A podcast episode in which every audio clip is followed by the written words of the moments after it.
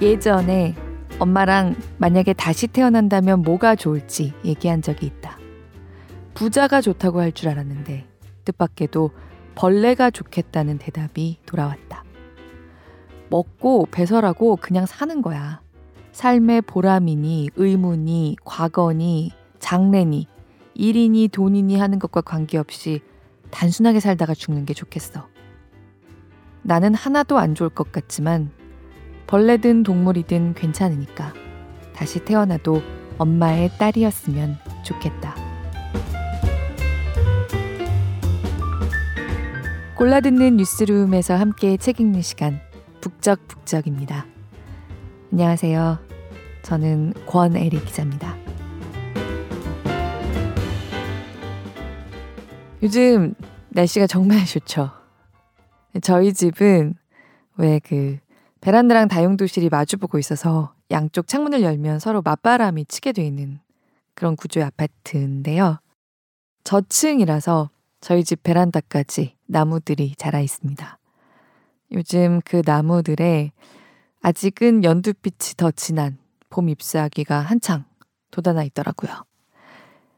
근데 사실 집에 잘 없다 보니까 우리 집이지만 그런 게 눈에 잘 안 띄거든요. 오랜만에 보고 주말에 보고 오 또 변해 있네 막 그런 느낌이었어요. 지난 주말에 늦지막하게 일어나서 양쪽 창문을 활짝 열고 낮술을 좀 마셨는데 너무너무 행복하더라고요. 4월에는 종종 돌풍이 불고 대기도 요란하고 그렇죠. 4월은 뭔가 불안정해서 매력적인 봄이라면 5월이 되면 어쩌면 그렇게 바람도 살랑살랑 부는지요. 세상이 좀 온화해지는 것 같은 그런 공기가 됩니다.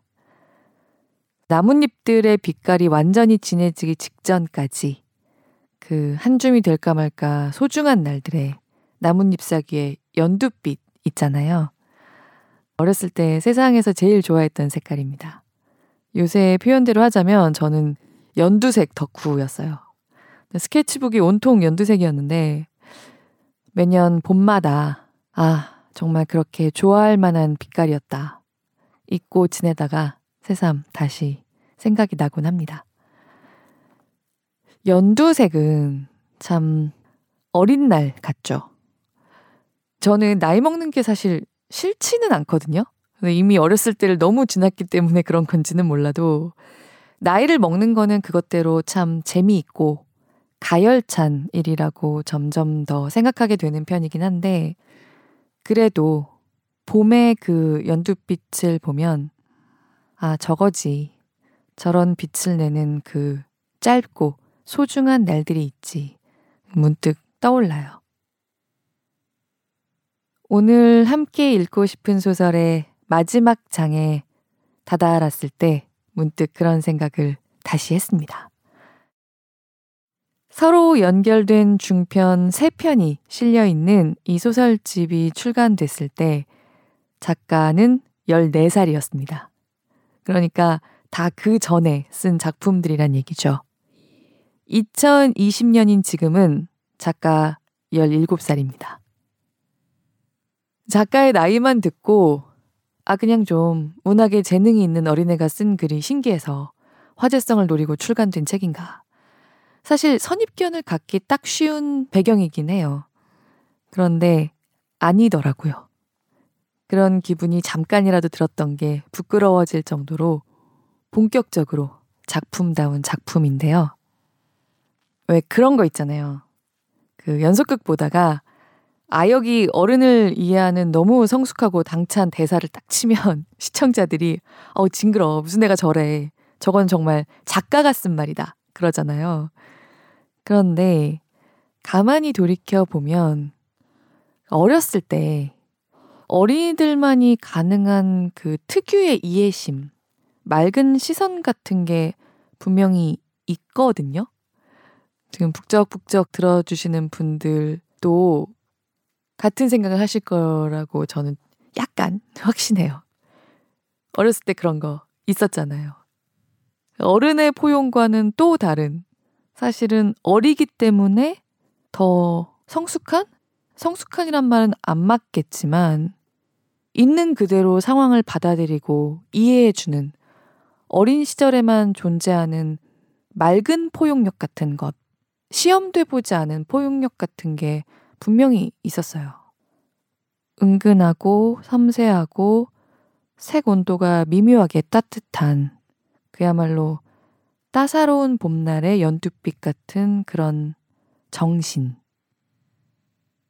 네, 마침 아직 어린이인 작가가 마침 유달리 타고난 재능이 있어서 바로 그 시절 그때만의 그 마음을 작품으로 만들어서 보여주니까 이 어른, 이 어른이가 새삼 이런 거 저런 거 잊고 있던 것들이 떠오르면서 아마도 문학만이 선물해 줄 수 있는 그런 종류의 영혼의 환기, 영혼의 공기청정, 그런 걸 한번 한 느낌이 들었습니다. 그래서 같이 한번 환기하시라고 가져와 봤습니다. 이거는 어린이 작가로부터 받아야지만 어른의 흔한 의심 없이 받아들이게 되는 그런 종류의 선물 같은 책입니다. 일본의 이미 베스트셀러 작가 스즈키 루리카의 다시 태어나도 엄마 딸입니다. 낭독을 허락한 출판사 다산북스에 감사드립니다. 이 소설집에 실려 있는 첫 중편의 서두로 바로 들어갈게요.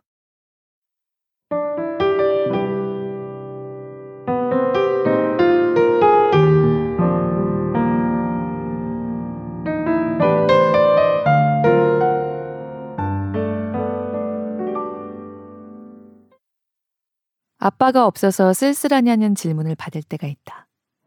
늘 곁에 있던 사람이 도중에 사라지면 아마 쓸쓸하겠지만 내게는 처음부터 아빠가 없었다. 태어나서부터 지금까지 아빠의 빈자리를 당연하게 여기고 살아서 대답하기가 늘 곤란하다. 그래도 가끔은 아빠가 있으면 어떨지 상상해 본다. 초등학교 4학년 때 친구 미키의 아빠와 셋이서 볼링장에 갔다. 미키의 아빠는 키가 크고 갸름한 얼굴이 미키와 많이 닮았다. 볼링을 잘 친다는 미키의 아빠는 볼링이 처음인 내게 게임 방법을 하나하나 자상하게 가르쳐 주었다. 뼈마디가 두드러진 긴 손가락, 마른 몸에 비해 탄탄하게 근육이 잡힌 팔뚝, 새하얀 폴로 셔츠와 희미하게 나던 헤어스프레이의 향 같은 것이 산뜻해서 내게도 아빠가 있다면 이렇겠거니 싶었다. 미키가 아빠, 아빠 하고 연신 불러대는 바람에 나도 무심코 아빠라고 불렀다가 놀라서 입을 다물었다. 다행히 둘 다 못 들은 것 같았는데 그 순간 나는 이때까지 누군가를 아빠라고 불러본 적이 없다는 사실을 깨닫고 위장이 꽉 조여드는 듯한 안타까움을 느꼈다. 우리 반에 나카노 지하야라고 나처럼 모녀 가정에서 자란 아이가 있다. 그의 집에 놀러 간 적이 있는데 5년 전에 교통사고로 돌아가셨다는 아빠의 흔적이 여전히 사방에 진하게 남아 있어서 놀랐다. 나카노의 아빠는 고등학교에서 일본어를 가르치던 선생님이라고 했다. 지금도 아빠의 서재가 그대로 있었고, 불단에는 꽃이나 과일을 잔뜩 공양했으며 아빠 사진을 여기저기 장식해 놓았다. 사진 속 나카노의 아빠는 안경을 썼고 다정해 보이는 사람이었다. 나카노는 매일 아침 저녁으로 불단 앞에서 합장하고 아빠에게 말을 걸고 또 엄마랑 자주 아빠 이야기를 나눈다고 했다. 그렇게 해야 공양이 된다고 엄마가 말씀하셨다고 한다. 하나네 아빠는 어떤 사람이야? 나카노의 물음에 답하기 어려웠다. 사실 우리 집에서는 아빠 이야기가 나온 적이 거의 없다. 엄마가 말하기 싫어하기 때문이다. 응, 내가 태어나기 전에 돌아가셔서 잘 몰라. 그래? 하나 불쌍하다. 나카노가 눈물을 글썽였다. 너희 집에서는 가게젠을 하니? 처음 듣는 단어였다. 아내, 그게 뭐야? 가게젠이란 죽은 사람을 그리워하며 살아있을 때처럼 밥을 준비하는 것이라고 나카노가 알려주었다. 나카노의 집에서는 아빠가 돌아가신 이후로 계속 가게젠을 한다고 했다.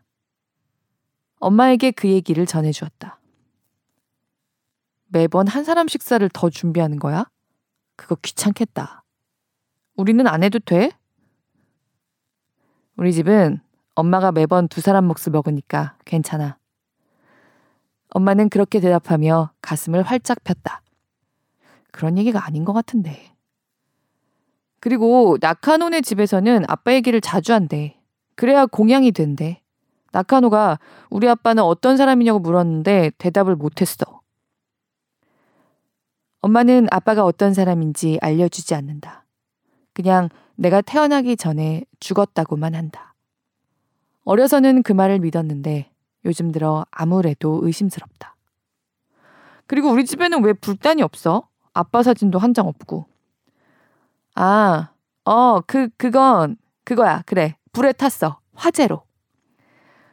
누가 봐도 방금 떠올린 것 같은 대답이 돌아왔다. 이런 식으로 둘러대서 통하는 건 저학년까지다.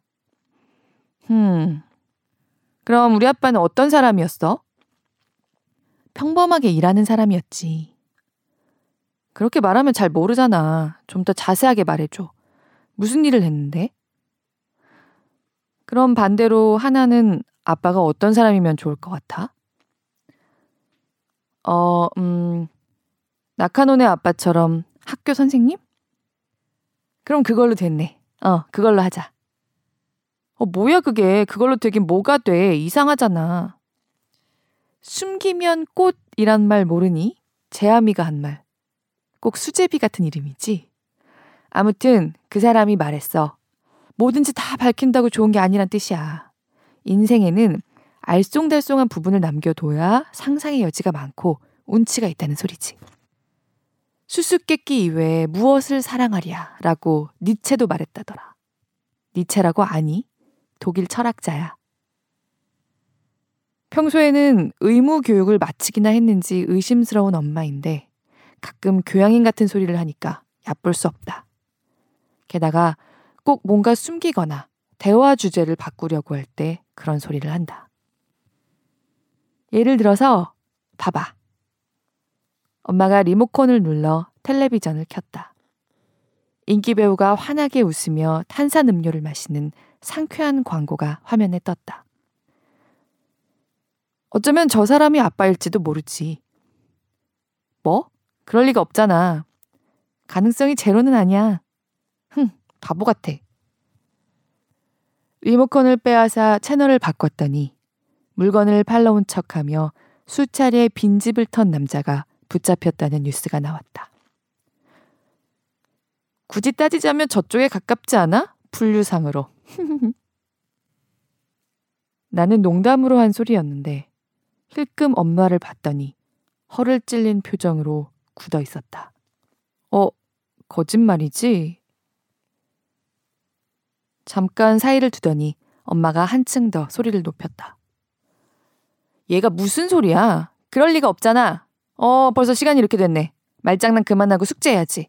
오늘은 뭐니? 산수? 한자랑 음독도 있지? 그때 번개 같은 직감이 내 머리를 꿰뚫었다. 아, 그런 거였구나. 이제야 모든 게 이해가 되었다. 그렇구나. 우리 아빠는 범죄자였구나. 엄마는 공사 현장에서 남자들과 어울려 힘쓰는 일을 한다. 거기서 여자는 엄마뿐이다. 볕에 탄 머리카락은 퍼석퍼석하고 잘 먹는데도 말랐다. 날씬해서 부러운 몸매가 아니라 가난해서 비쩍 마른 몸이다. 잘 씻어도 얼굴이 어딘가 지저분해 보이고 여름에 반바지와 런닝셔츠를 입고 대자로 뻗어 낮잠을 자는 모습은 꼭 밭에서 방금 파낸 흙 묻은 우엉 같다. 좀 더 편한 일도 있을 텐데 엄마는 자기를 괴롭히듯이 일한다. 엄마 같은 사람은 이 정도가 딱 좋아. 엄마는 종종 이런 소리를 하는데 나는 무슨 의미인지 잘 모르겠다. 엄마는 어려서 일찍 부모님을 여의었다. 다른 가족도 없어서 나는 친척을 본 적이 없다. 그래서 아빠에 관해서 누구에게도 물을 수가 없다. 이 세상에 엄마와 나 오직 둘 뿐이다. 우리 모녀가 만약 다른 나라, 다른 시대에 태어났더라면 어땠을까? 에도 시대라면 엄청난 소장료와 기근에 굶주리는 농민이었을 거다. 아마 나는 일찌감치 어딘가에 팔려갔겠지. 외국에서 태어났더라면 시궁쥐가 돌아다니는 슬럼가에서 곰팡이 핀 빵을 깨작이는 서민이거나 차라리 죽는 게 나을 정도로 가혹한 노동을 해야 하는 피라미드 건설 현장의 노예 같은 뭐 그런 부류겠지. 절대로 왕족이나 귀족, 부유층은 아닐 것이다. 예전에 엄마랑 만약에 다시 태어난다면 뭐가 좋을지 얘기한 적이 있다. 부자가 좋다고 할 줄 알았는데 뜻밖에도 벌레가 좋겠다는 대답이 돌아왔다. 먹고 배설하고 그냥 사는 거야. 삶의 보람이니 의무니 과거니 장래니 뭐 일이니 돈이니 하는 것과 관계없이 단순하게 살다가 죽는 게 좋겠어. 나는 하나도 안 좋을 것 같지만 벌레든 동물이든 괜찮으니까 다시 태어나도 엄마의 딸이었으면 좋겠다. 학교 가는 길에 경찰서가 있는데 거기 게시판에 이 얼굴을 본 적 있다면 신고하시오 라는 말과 함께 전국 지명수배범들의 얼굴 사진이 붙어 있었다. 평소에는 관심 없이 지나가는데 오늘 아침에는 그 앞에서 멈춰 섰다. 혹시 이 중에 아빠가 있을지도 몰랐다. 쭉 나열된 얼굴들은 강도살인이나 방화살인 같은 짓을 저지른 흉악범들이라 누가 봐도 극악무도한 남자들 뿐이었다. 왜 그래? 내가 멈춰서서 사진을 들여다보고 있자 마리에가 의아한 듯 고개를 갸웃거렸다. 아니, 있잖아. 혹시 이 중에 나랑 비슷하게 생긴 사람이 있어? 어? 어? 마리에가 화들짝 놀라 나를 봤다. 아니야. 아무것도 아니야. 나는 허둥지둥 얼버무렸다. 같은 범죄자라도 여기에 붙는 사람들은 특수한 흉악범이니까 우리 아빠는 그렇게까지 나쁜 사람은 아닐 거다. 최소한 좀도둑 정도면 좋겠다고 작은 소망을 품었다.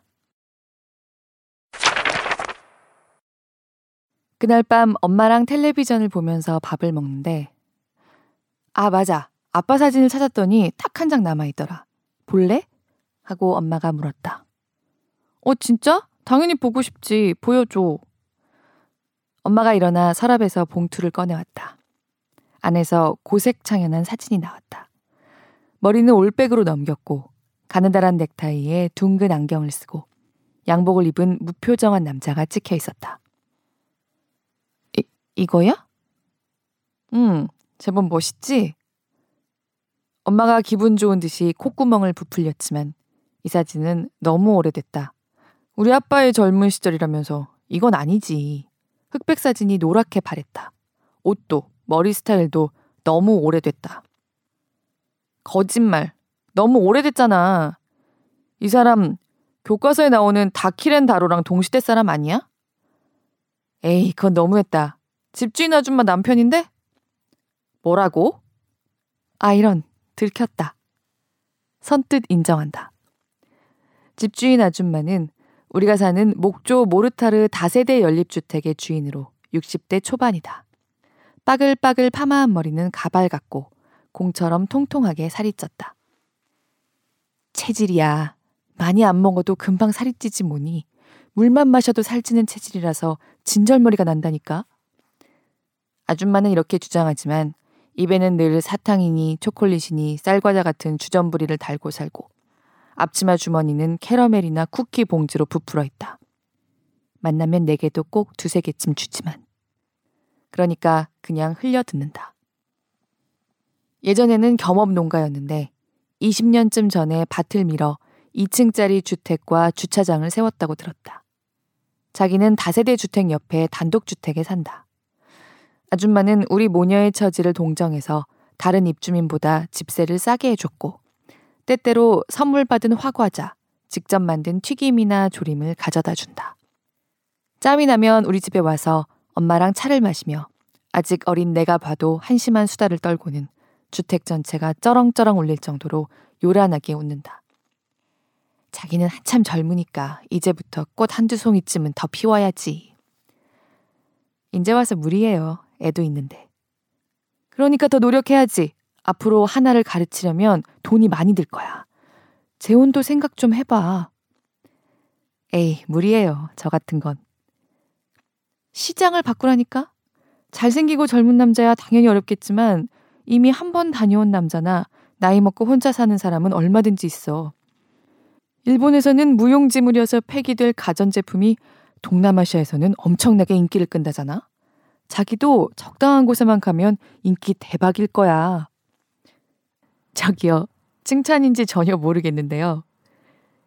이 시점에서 땅이 갈라질 정도로 요란하게 깔깔 웃는다.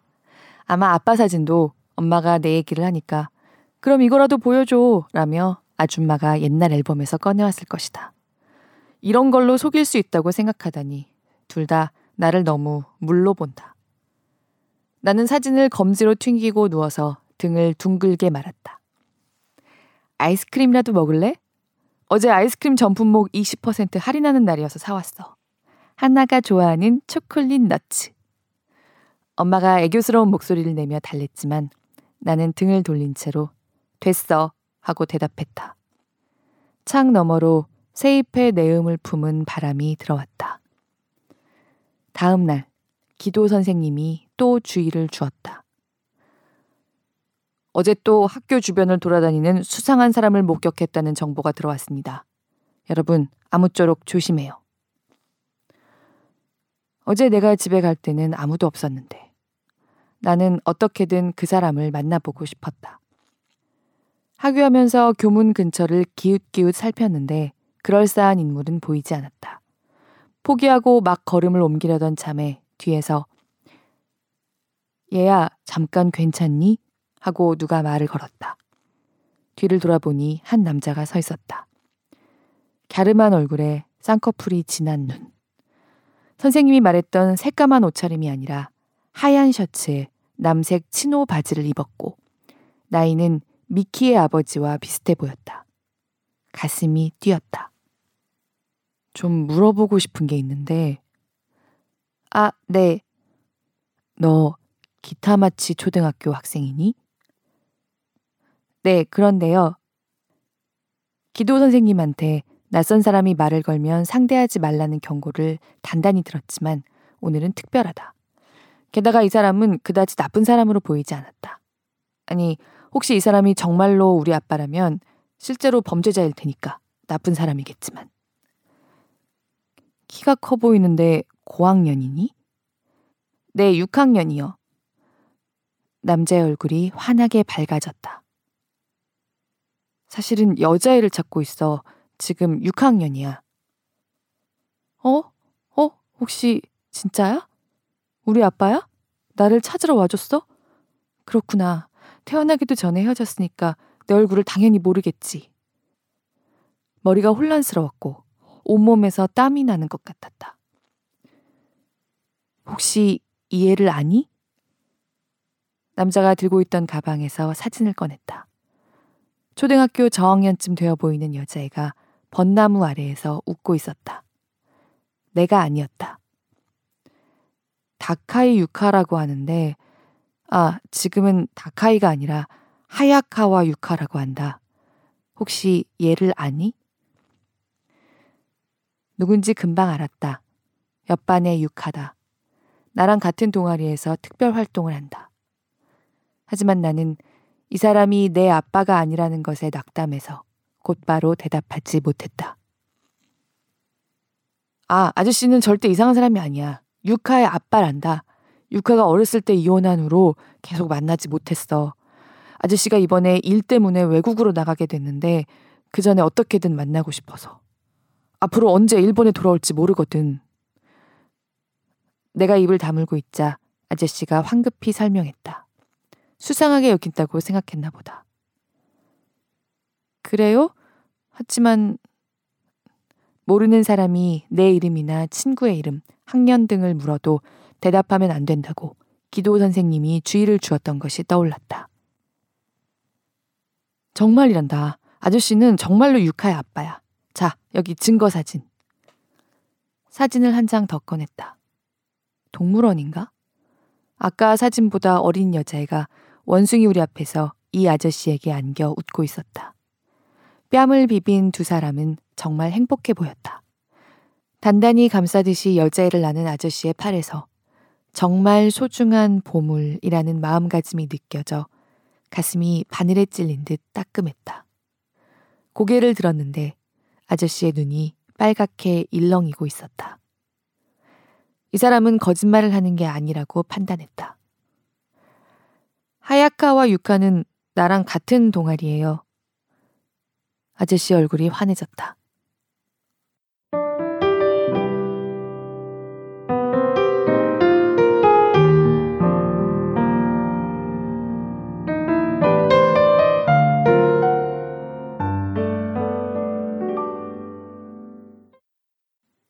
아무래도 유카의 아버지, 주인공 나, 다나카 하나미 어린이한테 은혜를 좀 입을 것 같죠. 그런데 은혜가 은혜로 끝날까요? 짧은 중편 안에서 은근하고도 극적인 반전이 계속됩니다. 직접 확인해 보시면 더 재미있을 것 같고요. 이 소설들은 정말 이걸 혼자 작가 스츠키 루리카가 12살, 13살 때 정말 혼자 쓴 걸까 믿기지 않을 정도로 본격적인 작품들입니다.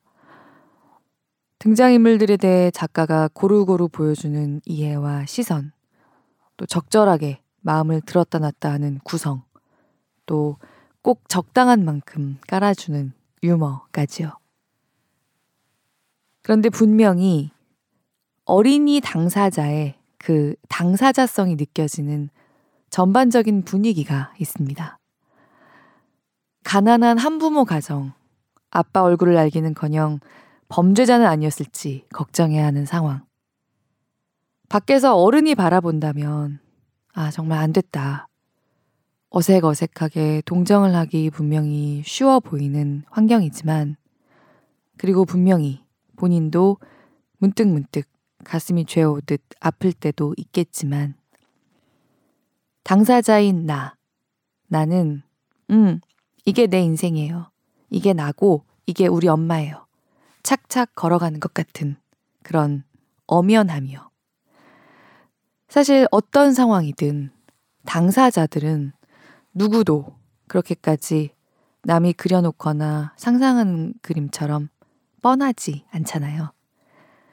바로 그런 생의 엄연함이 이 소녀 작가의 작품들에 번듯하게, 단단하게 드리워져 있습니다.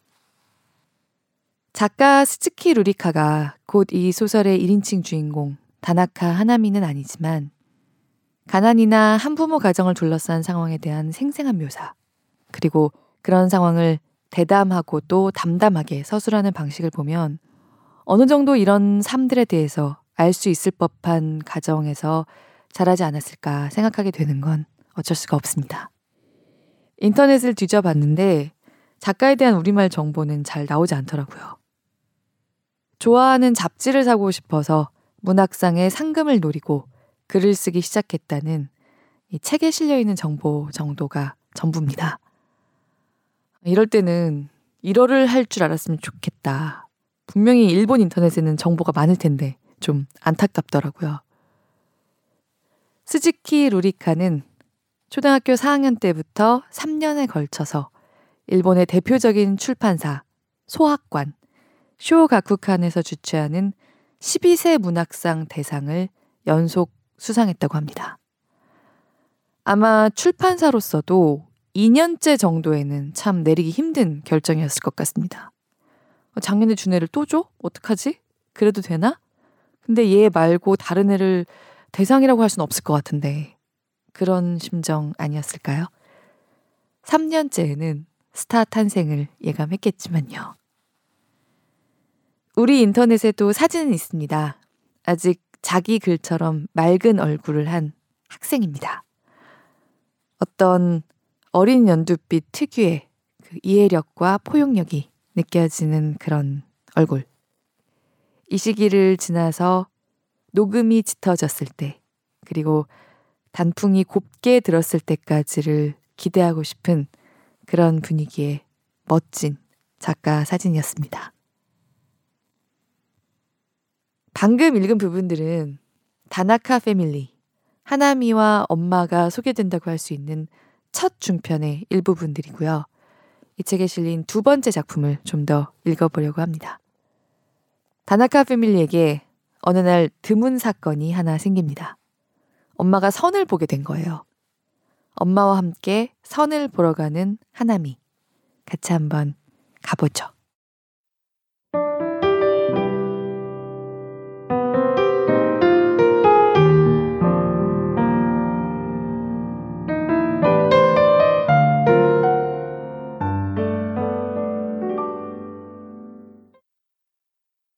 엄마도 여기 자주 온다.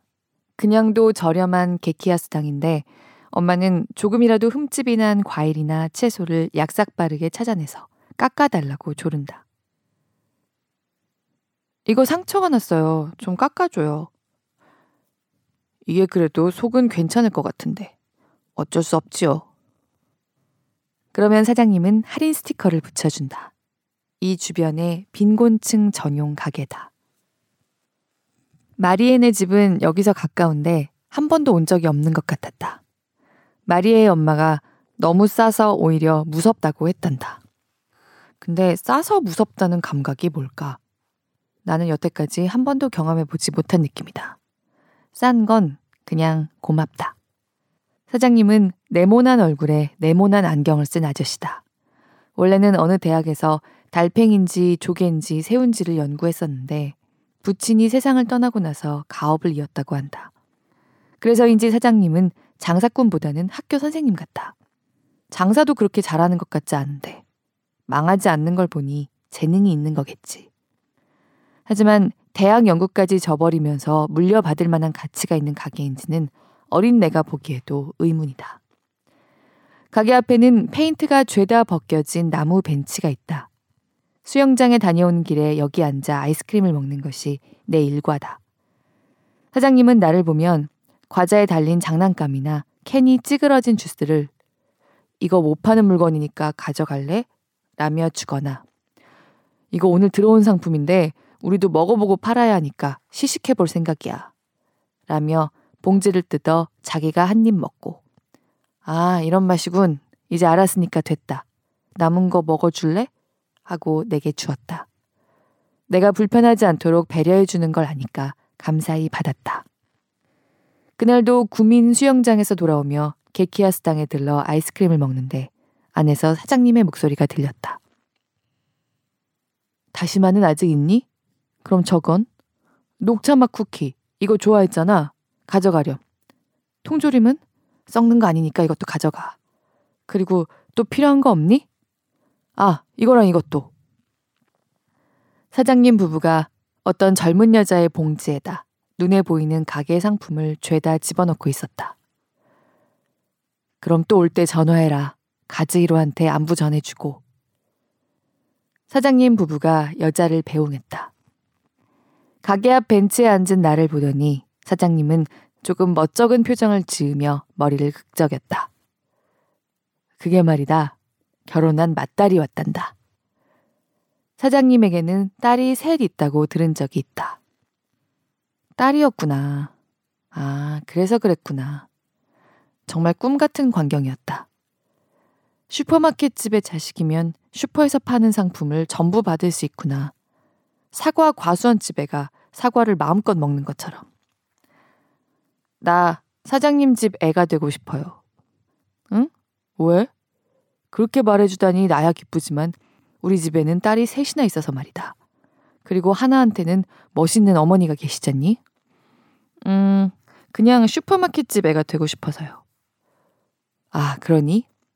그렇다면 이런 구멍가게, 음, 내가 말하긴 좀 그렇지만 이런 쥐구멍 같은 곳이 아니라 체인점을 연 대형 슈퍼나 이왕이면 백화점이 좋지 않겠니? 어차피 물이잖아요. 어떻게 그러겠어요. 아니지. 가능하단다. 방법이 없는 건 아니란다. 어, 어떻게요? 그런 사람과 결혼하면 돼. 결혼 상대를 잘 만나서 인생을 한 방에 역전하는 경우도 있잖니. 왜 텔레비전이나 잡지에서 종종 보는 것처럼. 그러니까 가게를 운영하고 싶다면 그 일을 하는 사람과 결혼하면 돼. 아, 그건 또 그것대로 어려울 것 같은데. 사장님이 하하하 웃었다. 이 대화가 무언가의 암시였는지 며칠 후에 집주인 아줌마가 우리한테 뜻밖의 이야기를 꺼냈다. 엄마한테 혼담이 들어왔다. 아줌마는 예전부터 기회만 생겼다 하면 엄마에게 재혼을 권했는데 구체적인 이야기를 가지고 온 건 이번이 처음이었다. 상공회의소의 지인이 소개해 줬는데 상대는 기시마치에서 슈퍼를 경영하는 사람이라고 했다. 중형 슈퍼인데 매출이 그럭저럭 괜찮아서 조만간 2호점을 낸다나 뭐라나. 나는 그 가게를 모르지만 엄마는 아는 것 같았다. 슈퍼 가자마? 아, 가본 적 있어요. 전에 그 근처 현장에서 일한 적이 있거든요. 장사가 제법 잘 되는 곳이지? 거기 사장님인 가자마 씨가 인품도 좋고 평판도 괜찮아. 올해 56이고 5년 전에 아내를 잃었고 자식은 없대. 그런 사람이라면 제가 아니더라도 더 좋은 혼담자리가 얼마든지 있을 텐데요. 또 그렇지도 않아. 그쪽도 너무 젊으면 곤란하다지 뭐야. 사실 돈을 목적으로 접근하는 여자도 있다는데 그런 건 다 거절한대. 평범하고 견실하게 일하는 사람이 좋대. 그 말을 듣고 곧바로 자기가 떠올랐어. 그래도 저는 애가 있어요. 그러니까 더 그렇지. 앞으로 하나미한테 돈이 많이 들 거야. 요즘 같은 세상이니까 자기도 대학쯤은 보내고 싶을 거 아니야? 나라면 바라 맞지 않을 이야기야. 장사도 쉽지 않겠지만 지금 자기가 하는 일도 고되니까 잘 해낼 거야. 그쪽은 제법 마음이 있는 것 같아. 어쨌든 한번 만나보면 어때? 글쎄요. 엄마는 전혀 마음이 동하지 않는 것 같았지만 나는 약간 흥분했다. 슈퍼? 슈퍼라고? 나 슈퍼마켓집 애가 될 수 있어? 게키아스당에서 본 그 광경이 떠올랐다. 가게 물건을 차곡차곡 봉지에 넣어 딸에게 들려주던 사장님. 그게 현실이 될지도 모른다고? 생각 좀 잘 해봐. 아줌마는 다과로 낸 콩을 한 움큼 먹고 일어났다. 다음날 수영장에 가지 않고 집주인 아줌마가 말한 기시마츠의 슈퍼 가자마에 가보기로 했다. 역 앞 파출소에 물어보니 아주 친절하게 알려주었다. 자전거로 10분쯤 달리자 슈퍼 가자마라고 적힌 빨간 간판이 보였다. 게키야스당보다 10배는 더 넓은 가게였다.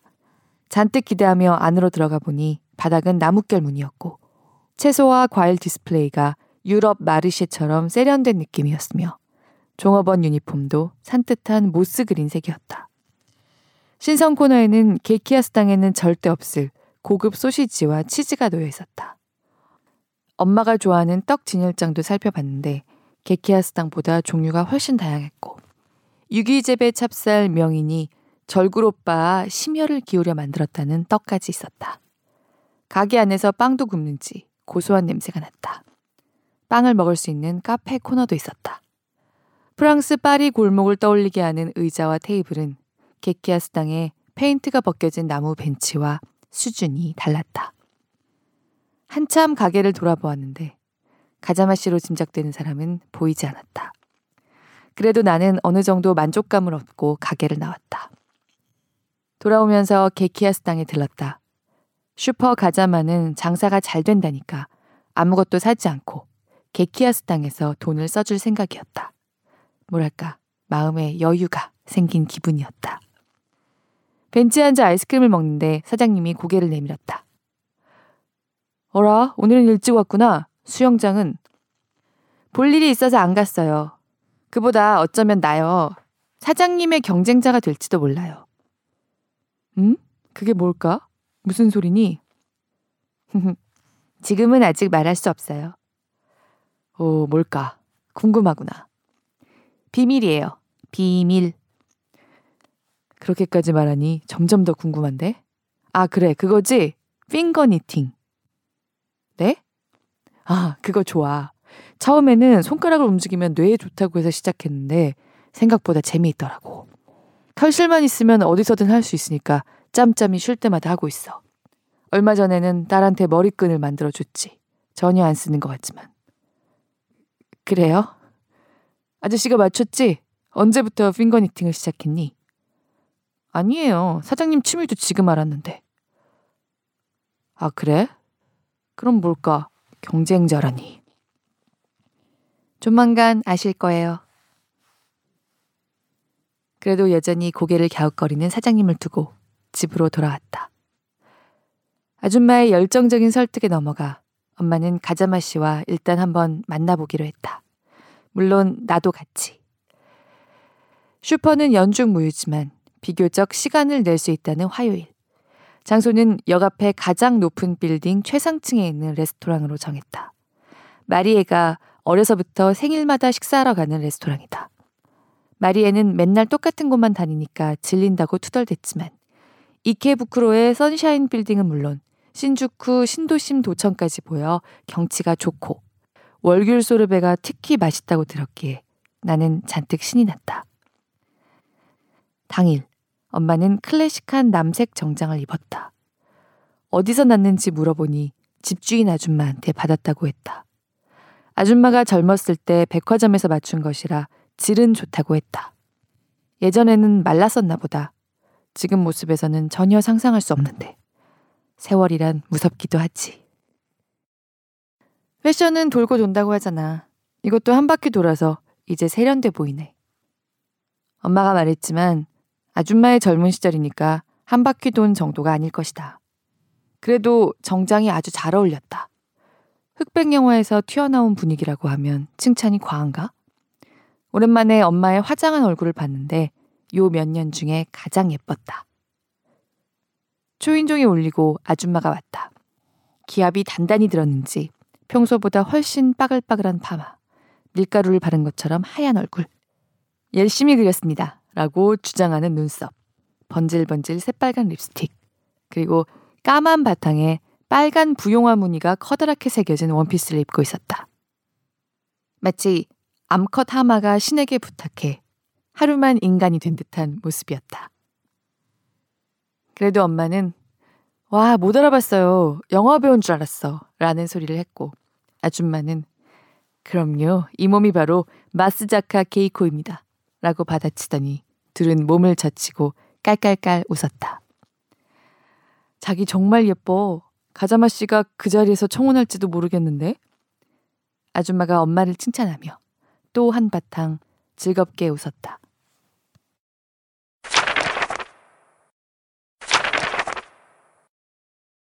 아줌마의 목소리는 평소와 달리 가라앉았다.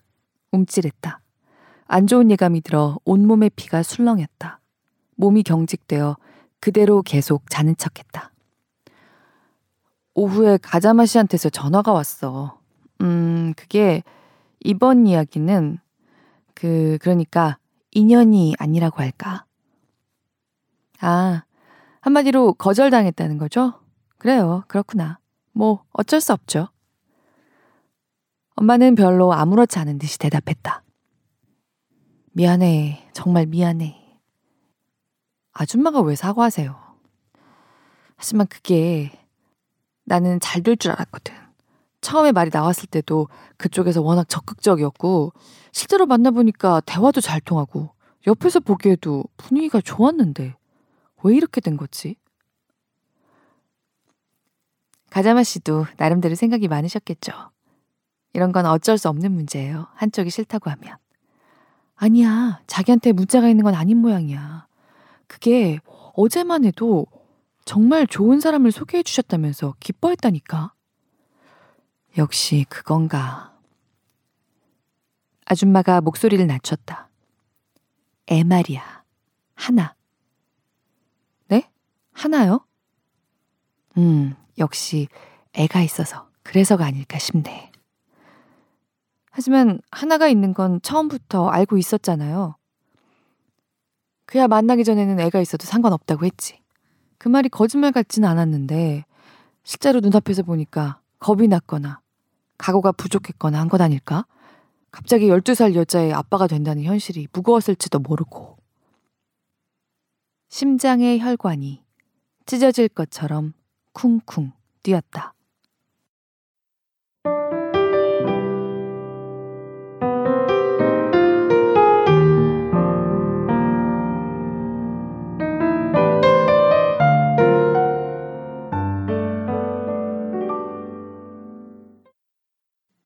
결국 성사되지 않은 이 맞선. 정말 가자마 씨는 하나의 아버지 노릇을 하기가 부담스러워서 마음을 바꾼 걸까요? 하나는 이 상황에 어떻게 대처할까요? 이 작품에는 추리와 서스펜스도 있습니다. 도대체 어떤 추리와 서스펜스가 펼쳐지는지 직접 확인해 보시면 정말 후회하지 않으실 거예요. 그리고 이번 낭독에선 건너뛰었지만 제가 읽은 부분 사이에 들어있는 가자마 씨와의 맞선 자리에 대한 전개도 굉장히 재미있습니다. 그야말로 섬세하고 냉철한 코미디가 있더라고요. 성숙하다고밖에 표현할 수 없는 작품성을 보여주지만 스즈키 루리카 작가의 최종 반전들에는 그야말로 아이다운 twist가 숨어 있는 것도 그게 진짜 반전이라고 느끼기도 했습니다. 귀엽다고 말해도 되나 망설여지지만 정작 작가를 만약에 만난다면 아니 그럼 제가 귀엽지 뭐 안 귀엽겠어요? 그렇게 답할 것 같은 기분도 듭니다. 작가가 아니라 다나카 하나미라면 그렇게 답할 것 같아요. 그 정도로 생생하게 느껴지는 인물을 벌써 이 작가 스즈키 루리카가 그려내고 있는 거죠. 이 책에는 모두 3개의 중편이 실려 있는데 서로 서로 연결돼 있습니다. 세 번째 중편은 앞서 두 작품과 달리 다나카 하나미를 좋아하는 남자아이의 시선으로 전개되는데요. 정말 참을 수 없을 만큼 묵직한 주제의식이 담겨 있으면서도 재미있고 가슴 아프고 웃기고 눈물이 나는 그리고 따뜻한 정말 멋진 작품입니다. 가족에 대해서 그리고 그 가족, 가족들 속 인간에 대해서 이토록 새삼 생각하게 하는 멋진 어린이 작가의 소설을 5월에 만나서 저는 참 기뻤습니다. 북적북적 가족 여러분도 한번 찾아 읽어봐 주시면 분명히 좀 더 멋진 하루를 보내실 수 있을 거예요. 읽어보고 재미없으면 항의하셔도 좋아요. 정말 자신 있는 소설집이었어요. 따뜻하고 즐거운 주말 보내시기 바랍니다. 들어주시는 모든 분들 늘 깊이 감사드립니다.